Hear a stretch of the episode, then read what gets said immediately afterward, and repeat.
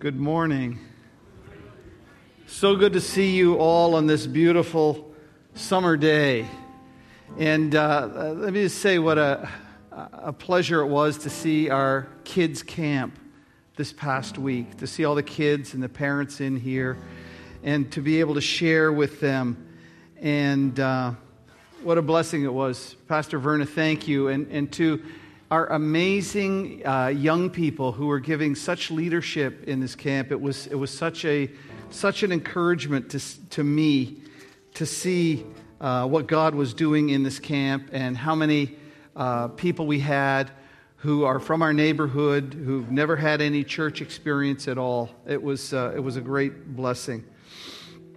Um, I don't know about you, but I, I remember having a lady uh, speak with me and telling me how disappointed and discouraged she was because she had, uh, in her workplace, she had been, work, she had worked hard, she'd been diligent. Her performance reviews were always like right up there. And um, whenever there was an opportunity uh, for promotion, she didn't get it. And she was discouraged time after time. A newer person would come in, and, and she, she knew she worked hard. They affirmed her, and, and she felt really discouraged. You ever felt like that? That competitively you've done well, but you're not getting ahead. And that feels tough, doesn't it? Uh, you're on a sports team. Um, your, your team is choosing the final players and you get cut. And the coach's son gets on the team, and you know he's not as good. You've been diligent, and you feel like it's not fair. It's not fair. I think what even seems more unfair at times is this when, when it seems like God is being unfair to us. When we live a good life, an exemplary life, uh, we try with all our heart to please God. No, we're not perfect. But with integrity, we really seek to please God and to live for Him and to honor Him in our life. And the problem is, sometimes when we do that, it seems like we don't get ahead. In fact, it seems like we're going behind. And that's kind of tough. Uh, when we look at somebody else in the workplace and, and uh, they're fudge on their timesheets, they fudge on their expense accounts, uh, they they uh, steal time from the company. They take some stuff at times, and, and you've tried to be a stand up person and to represent God well and Jesus Christ. And, and you seem to be going behind, and other people seem to be going ahead. And it, it makes you ask the question is it worth it? Is it worth it to live my life for God, to see people who have no regard for God moving ahead in different ways? Or when your neighbor uh, just does a major, huge, multi, multi thousand dollar renovation in their house, tens of thousands of dollars, and buys a brand new 5 Series BMW. And you had the brakes go on your nine year old vehicle, and you had to put that expense um, on your uh, line of credit. And it sure seems like man, I don't know whether living for Christ is worth it. You work hard for your employer,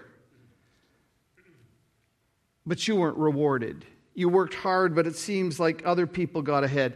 You lived a clean life. You cared for others. You served faithfully in your local church. You gave generously. You're an upstanding couple.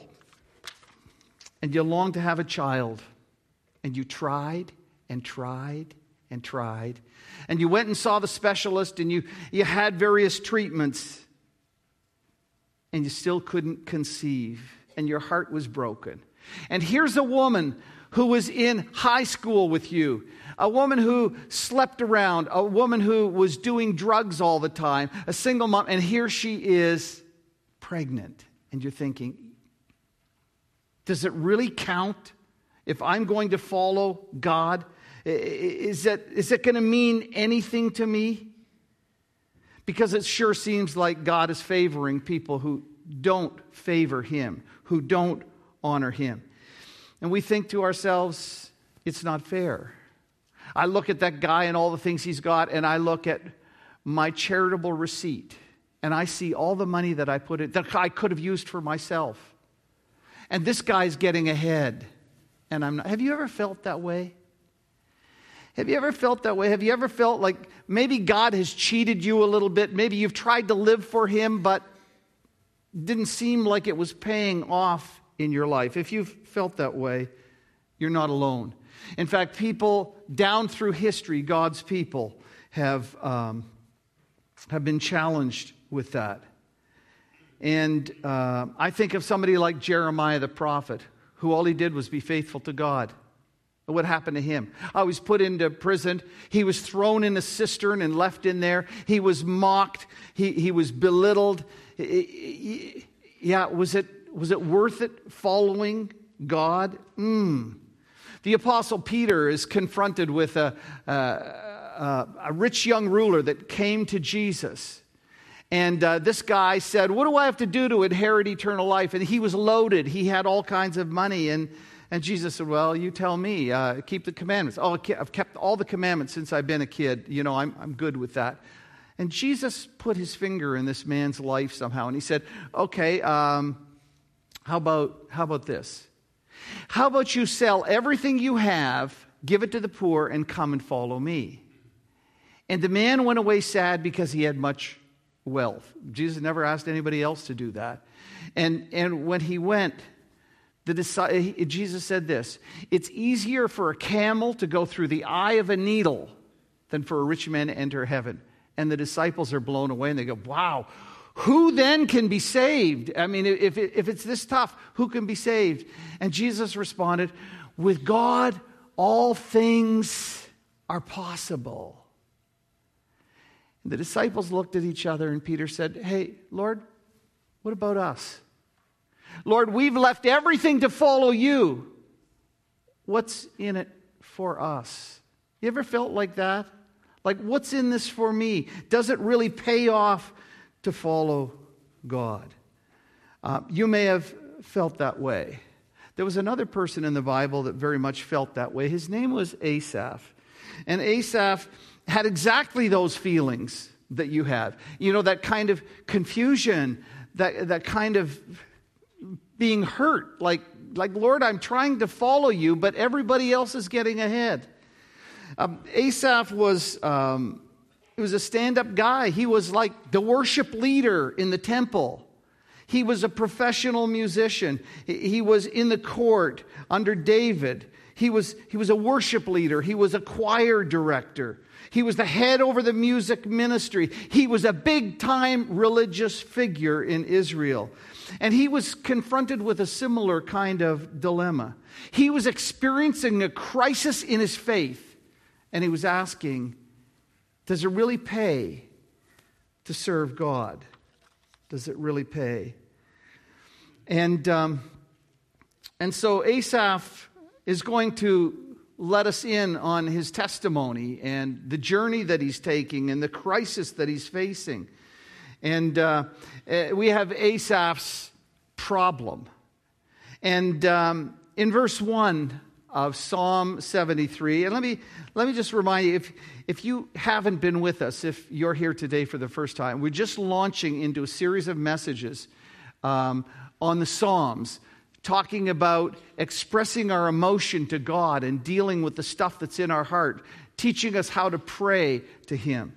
And um, uh, just help you again, we're in the Psalms, and if you take, there, there's a, uh, a maroon colored Bible in the seat back there. If you want to take that, it'll be on the screen too, but if you want to take that and basically cut it in half, not literally, uh, open it up in half. You may have to go just back a little bit. I want you to go to Psalm 73. Psalm 73. And uh, Psalm 73 begins with an affirmation. The affirmation is this Truly, God is good to Israel, to those who are pure in heart. That truly is, it means yes. It's a word that says, yes, I'm going to say something, I want to affirm something. God is good to Israel, to those who are pure in heart. He starts with this affirmation uh, that he accepts this very basic understanding that God is good because he's got a problem, and that is if God is good, why is, why is the world so messed up, and why are bad people moving ahead? Um, Asaph's experience uh, was to challenge that, that they accepted. God is good. The scripture says that clearly. And, and, and he wants to challenge that uh, uh, assertion. In fact, this whole situation bothered him so much, he about lost his faith. He, he about checked out of his faith. He, he, he about lost it. And so in verses 2 and 3, we read this. He says, God is good, yeah. But he says, As for me, my feet had almost stumbled, my steps had nearly slipped. What was your problem, Asaph? What was the problem? He said, For I was envious when I saw the uh, uh, envious of the arrogant when I saw the prosperity of the wicked. He said, I looked around and I thought, why is it that the bad people are getting ahead? And some of the rest of us who really want to follow God are struggling and we're not getting ahead at all. He was overcome by envy, he was overcome by jealousy uh, as he looked at the arrogant and the wicked people out there. He was living for God, he was sacrificing in his life. And he saw those who had no regard for God, and they seemed to be doing pretty well, and it galled him. They were living in prosperity, and it hurt him. God, what's the matter here? What's wrong with this picture here? It confounded him, and it was contradictory to all he believed. Why are the bad guys doing so well? Have you ever felt like that? Sometimes I have. Sometimes I've seen, you know, people prospering who are, are just anti God. And you think, why, God? Why? Well, he experienced an emotion, I think, of confusion. He's going like, what's up with this? God, I don't know. This doesn't make sense. You're a good God. You, you bless those who honor you. You judge those who don't. And, and I can't make sense of this. So has confusion. He was perplexed. He couldn't figure it out. I think he was sad too. I think he was hurt. And you know, uh, emotions are very complex. So, you know, sometimes you're really sad, and then sometimes you think about it and you get really angry and you say, it's not fair, it's not right, what's going on here? And it made him want to throw in the towel on his faith. He said, I, I, I, was ready to say no to God. I was ready to quit. He had his resignation on his computer already done, ready just to push uh, to, uh, to uh, uh, print it out and hand it to David and say, like, man, I'm out of here. I don't want to be the worship leader anymore. Uh, God is not good. He thought, I may as well get out of ministry. I'm going to jettison my faith. And he chronicles his faith journey for us as he struggles with this. Asaph wants to let us know first what these people are like. He wants to provide a description, a, a profile of the wicked. And, and so, in the next number of verses, he's going to tell us what these people are like. In verses 4 and 5, he says, These people have no pangs until death. Their bodies are fat and sleek. They're not in trouble as others are. They're not stricken like the rest of mankind. He looks at them and, and he says, You know, it, it's not fair. They don't have sickness. They don't have disability. There's no arthritis. There's no, they, they're just healthy. They're fat and sleek. You know what fat and sleek is?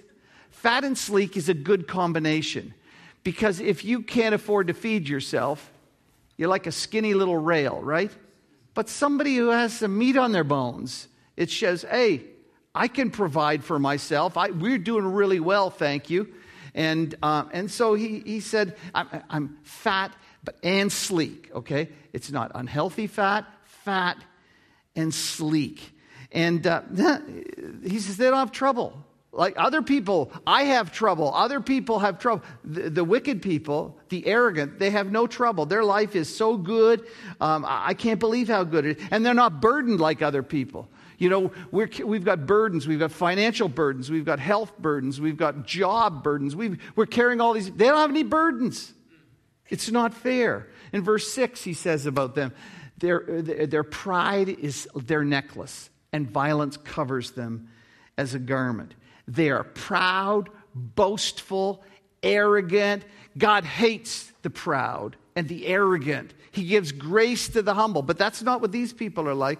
Uh, they're proud and they're arrogant and, um, and, and, they revel in their evil. They're proud of the evil that they do and, and their violence. Uh, they hurt other people. They clothe themselves in violence. They use power in destructive ways. They leave a trail of brokenness behind them. And in verse 7, uh, it says, Their eyes swell out through fatness, like they've got bug eyes. But their bug eyes are like, uh, are, focused on, on, on the stuff, uh, uh they, on, on this proud look and this arrogant look. And, on top of that, their hearts are overflowing with evil desires, with follies. Their minds are just, they're just going all the time thinking of more and more evil. And in verses 8 to 10, they scoff and speak with malice. Loftily, they threaten oppression. They set their mouths against the heavens and their tongues strut through the earth. Therefore, uh, people turn back to them and find no fault in them. Uh, they, they do what they want to do. They belittle, they mock other people. They speak against God. They strut around like a rooster, proud against God. And uh, they get people to agree with them about their negative stuff. In verse 11 and 12, he says, And they say, How can God know? Is there any knowledge in the Most High? Behold, these are the wicked, always at ease, they increase in riches. He, he's saying about them here uh, that they're saying, yeah, God's in heaven. He doesn't know what's going on. He's not involved with God. We can do whatever we like. We don't have to worry about God at all. And uh, there's no knowledge of the Most High. And these people at the same time, say, and they just increase in riches. They get richer and richer and richer. And um, uh, this, is, this is what Asaph is looking at. He's being mocked by these people. Uh, there, there's maybe threats of, of harm and violence to him and, and they're getting ahead and he's not getting ahead and he's looking there and he's saying if god is god and if god would take care of things he would certainly be responding to these people. If he cared if he was really in control he'd put a stop to these arrogant people. And then we have a personal response uh, from, uh, from asaph. Uh, asaph is trying to respond and figure out what he's making about this and so in verses 13 and 14, he says this um, All in vain have I kept my heart clean and washed my hands in innocence. For all day long I've been stricken and rebuked every morning. He says, eh, you know, it doesn't pay to follow God. It doesn't pay to keep your hands clean and your heart clean. Eh, it doesn't pay to honor God all day long i'm stricken and i'm rebuked every morning and i watch these guys he says it's too much for me to take. I just can't handle it. I can't make sense of it. There's something interesting here that we don't see in the english text and, and he began by saying yes god is good to israel. There's actually a yes here. Yes it's all in vain. He says yeah i, I, I want to make this surmisal but it, it doesn't, doesn't matter because I, have I've kept myself pure, I've honored God for nothing. It seems so contradictory. And I've been stricken and rebuked every morning. In verses 15 and 16, he says this If I had said, I'm going to talk about this, I will speak thus, I'm going to, I'm going to tell people about this, I would have betrayed the generation of your children.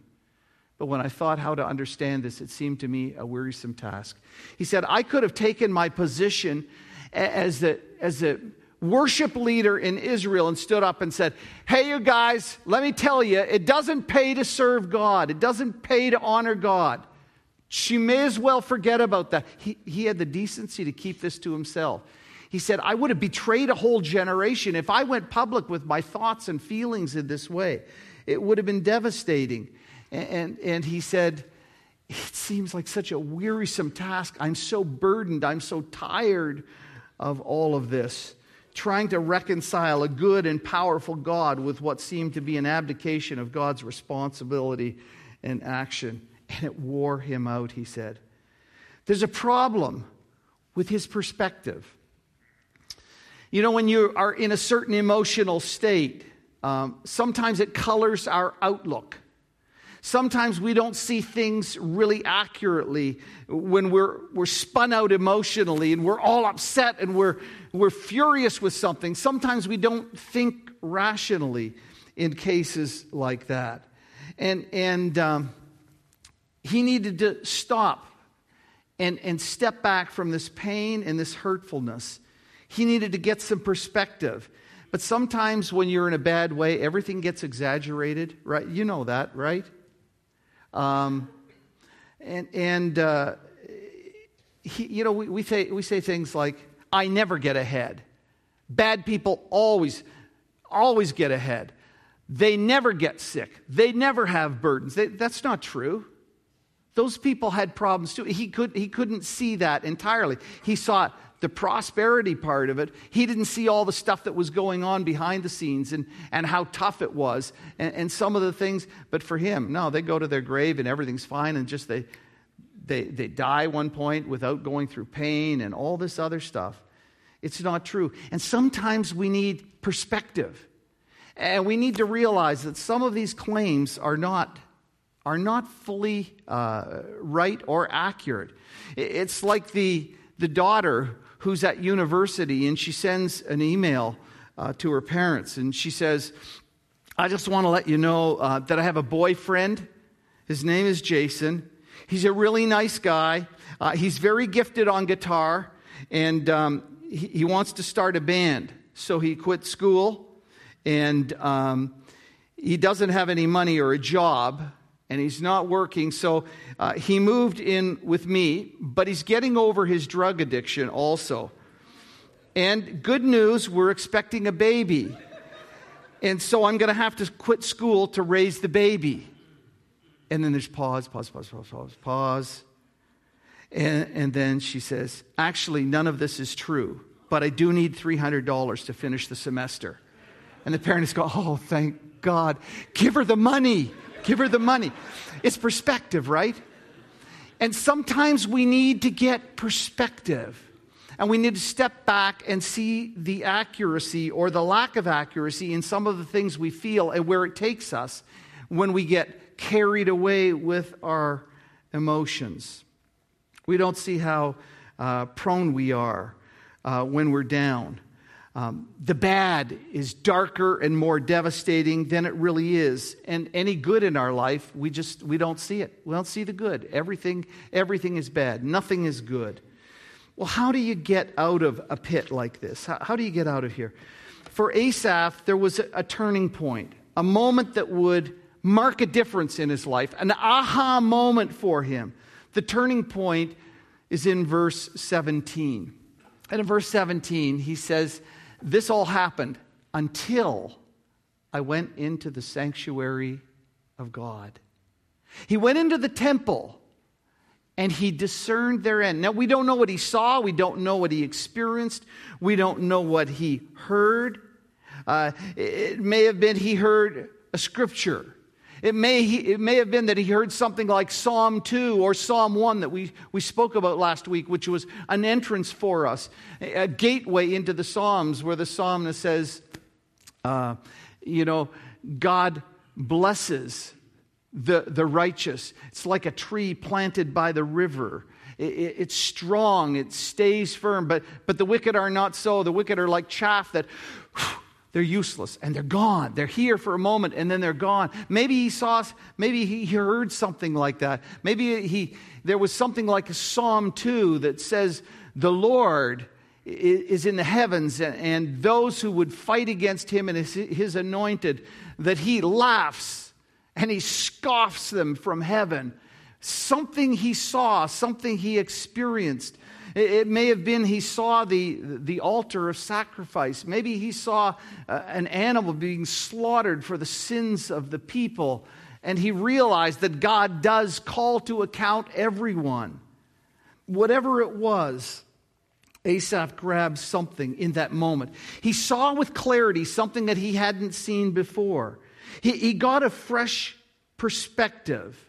And uh, all of a sudden, he had, a, he had a different outlook entirely on this. He was previously envious, but now he didn't envy them at all. They were to be pitied and despised. And so he gains a fresh perspective. And he gains a first a fresh perspective of the wicked. Look at verse 18 to 20. Truly, you set them in slippery places. Remember, he said at the start of the psalm, he, said, I, I, I, was slippering. I, I was going to fall. I, I was going to lose it. Now he sees that no, it's not he who's in a slippery place. They're in the slippery place. And you, O oh God, set them in slippery places. You make them fall to ruin. How they're destroyed in a moment. How they're swept away utterly by terrors like a dream when one awakes. O oh Lord, when you rouse yourself, you despise them as phantoms. He, says, I, I understand it now. God will judge them. They're going to be gone in an instant. He'll sweep them away, He'll terrorize them. And like a dream, they've been living a dream thinking they could, they'll wake up and all of a sudden the reality is there and God will deal with them and judge them. They will be condemned.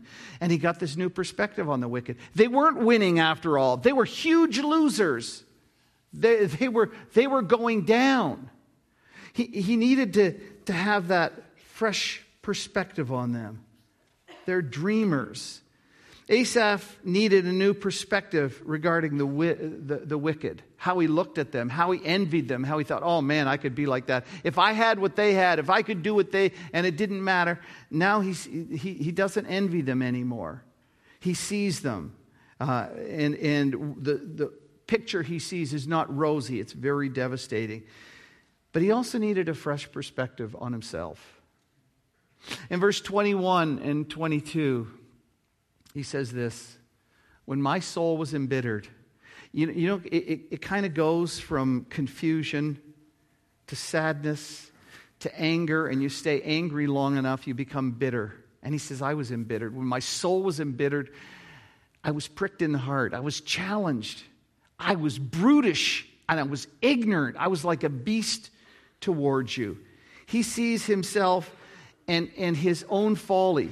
He sees how wrong he was. His judgment was wrong about these people, but his judgment was wrong about himself. He thought he was justified to feel the way he felt.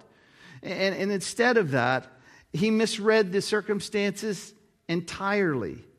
Uh, he, he, when he was in the dregs of his experience, when he was bitter and angry and assuming that the bad guys were winning and that God didn't care, he was in error. He was senseless. He was ignorant. He was uninformed. He was wrong. His heart was grieved and he felt deeply, and his feelings were not properly informed by truth. And he went with his emotions that needed to be guided by the truth of God. Oh, don't walk in the counsel of the ungodly, Psalm 1 says, or walk in the way of sinners, or stand in the seat of the scorners. But his delight is in the law of the Lord, and in his law he meditates day and night. He needed to readjust his thinking, he needed to re, uh, rejig his whole perspective on this thing, a corrective that he was way out of line as he gets perspective on himself. He needed to be grounded and committed, like we talked last week about the Word of God. And uh, he needed to trust God and his Messiah. He needed a fresh perspective on himself, but he also needed a fresh perspective of God. He thought God was either unwilling or unable to deal with wicked people. He thought that it didn't matter how you live your life according to God, that there were advantages to dishonoring God and, and living your own life. He thought that God may have abandoned him, and it was so far from the truth. In verse 23, he says, God says this I am, con- I am, uh, I am continually with you. Uh, you hold my right hand. Here's a picture of God. He says, I thought God had abandoned me. He, he hadn't abandoned me. Here he was. He was continually with me. He was holding my hand through that whole experience. It was incredible. He was senseless and ignorant, and he sees now that God hadn't abandoned him. He was with him all along, holding his right hand, protecting him. Uh, probably a lot of you have heard that, uh, that poem, Footprints. When a person is, uh, is looking at their life and they have this picture, uh, and a picture of them walking with God uh, uh, along a, a, sandy seashore. And as they walked, they had this wonderful fellowship, walking side by side. And, and, and then it came to a very desperate time in this person's life, and they looked at the picture and there was only one set of footprints in the sand. And, and with an accusing voice, they said, God, you, you, you, you left me, you abandoned me. Where were you in my deepest and darkest hour, my, my most distressing times? You, you left me. And the Savior said, No, it, it wasn't that I left you. I was carrying you at that time. And sometimes we think, God has abandoned us. And he says, Never will I leave you. Never will I forsake you. And he needed to, to rethink about what it meant for him to follow uh, what, what, uh, who God was and what it meant to follow him. God was guiding him. Uh, secondly, next verse. Uh, you guide me with your counsel, and afterwards you receive me to glory. God was guiding him, God was leading him. He hadn't abandoned him. And, and, just as in Psalm 1, God will guide and lead his own. He gives us the word, and, and we're to meditate on it day and night, and he'll direct our paths. He'll make sure that we walk in the right path, a pathway of blessing, even though things can be tough at times. And, and he says in there as well, You'll receive me to glory. And there's this incredible glory that we look forward to, that he'll receive us into that. And, and, and so he needs to, to focus on that he needs to understand that God is with him, that God is leading him, that God won't uh, abandon him, and that God will take him to glory. What a beautiful picture. Contrasted with the wicked, whose end is, is terrible. And so he says in verses 25 and 26, the psalmist says, Whom have I in heaven but you? I've got nobody but you, Lord. His whole perspective has changed. And there's nothing on earth that I desire beside you. You are my all in all. You are my everything. I don't desire anything. All the, what the wicked have, my, my perspective has changed. All I want is you. I don't need the stuff. I don't need the fancy cars. I don't need the big houses. I don't need the big bank account and, and all the rest of it. If I have you, uh, there's nothing more than I, I desire than you. Next verse, please. My flesh and my heart may fail, but God is the strength of my heart and my portion forever. You will support me through this. You're, you're my protection through this. Uh, you're, you will be with me through this. I will make it through this experience. And so he closes off with verse 27 and 28, and he says, Behold, those who are far from you shall perish. You put an end to everyone who's unfaithful to you. Lord, I see it now. I, I get it. I get it that, that following you does pay. And, and for those who reject you and, and mock you and, and, and in their pride uh, have nothing to do with you, they will perish eternally.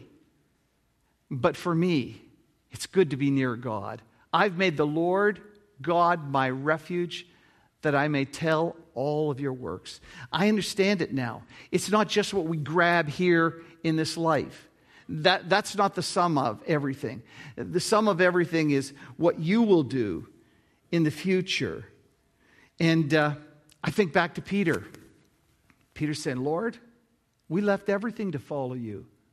Lord, what's in it? Is there anything in it for us? And, and, and, Jesus spoke back to Peter in, in Matthew 19, and he said this to them. He said, I tell you the truth, at the renewal of all things, when the Son of Man sits on his glorious throne, you who have followed me will also sit on 12 thrones, judging the 12 tribes of Israel. And everyone who's left houses, or brothers, or sisters, or father, or mother, or children, or fields for my sake will receive a hundred times as much and will inherit eternal life. But many who are first will be last, and the last will be first. I see the wicked prospering, and I think, oh, I wish I had what they had. Why do they get all that stuff? Why don't we get that stuff? And God says, just, just hold on a minute. That's not the end of the story. The end of the story is they will be judged eternally, they will be banished they, uh, forever. But you will be with me in glory, and you will have a hundred times more than what you could have ever had without me. What, what an incredible, beautiful thing. Uh, Romans, Romans 8. Uh, that was read for us. I reckon that the sufferings of this present age are not worthy to be compared with the glory that will be revealed in us. Hey, we don't get it all now, folks. And if you can be patient and if you can trust God, He'll bless your life. But the blessing you will have will last for eternity. And, and that's, that's the incredible, beautiful thing. It will be revealed in us. Ultimately, you see, we win. And so there's no need to be envious about others. We take a long view and we trust God, and it will be worth it all. Are you struggling? Are you thinking your life, what you're going through, God is not fair? Why are you struggling? Why, why do you have the relational uh, problem? Why are you ha- experience the, the financial difficulty? Why are you struggling with, with uh, um, health issues and, and does god not care? And why doesn't god fix it? And if, if god could fix it and he doesn't then he's not good. And i can't stand that because i see somebody who has more money and who's healthier than i am and all the rest of that. And that's not what he said. He says look take a long view and you will be blessed. Let me tell you, if you are not a follower of Jesus Christ, there's a warning in this for us too that you can live your life merely for yourself and you can, you can get all the things that you want and do what you want and disregard God. But in the end, it doesn't pay. In the end, you will be judged by God. A God who loves you, a God who, who doesn't want to judge you. He wants to save you, He wants to rescue you, He wants to bring you into His family and give you eternal life and bless you for all of eternity. And you have a decision to make. Will I receive the gift of God through Jesus Christ, who died to pay the penalty for my sin? Or am I just going to do my own thing? It can be a struggle at times, but I want to tell you, He will bless your life for all of eternity. And for those of you who are maybe struggling um, and thinking, is it worth it? Let me tell you, it is absolutely worth it. A number of years ago, uh, a missionary couple was returning to North America from uh, spending 36 years in Africa faithfully serving Jesus Christ. They took an ocean liner across uh, to New York. But on that same uh, on that same uh, passage was the President of the United States who'd gone to Africa to do big game hunting. And he and his entourage were coming back. And as the, uh, as the ship uh, docked in New York, uh, there were throngs of crowds waiting to see the president. Uh, there, was, there was a band playing. And that entourage came down as, as the Hail to the Chief was being played, and, and people were shouting and screaming and waving and, and uh, welcoming the president back.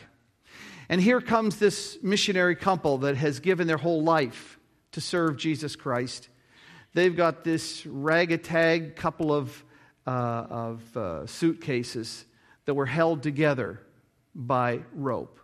All of their belongings were there and uh, when the president's entourage had been cleared, they went down the gangway, and uh, there was no one there to meet them. There was no fanfare.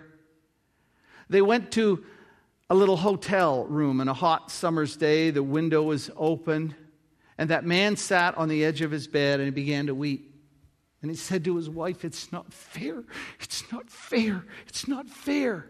We've given our whole life for this. And what do we get in return?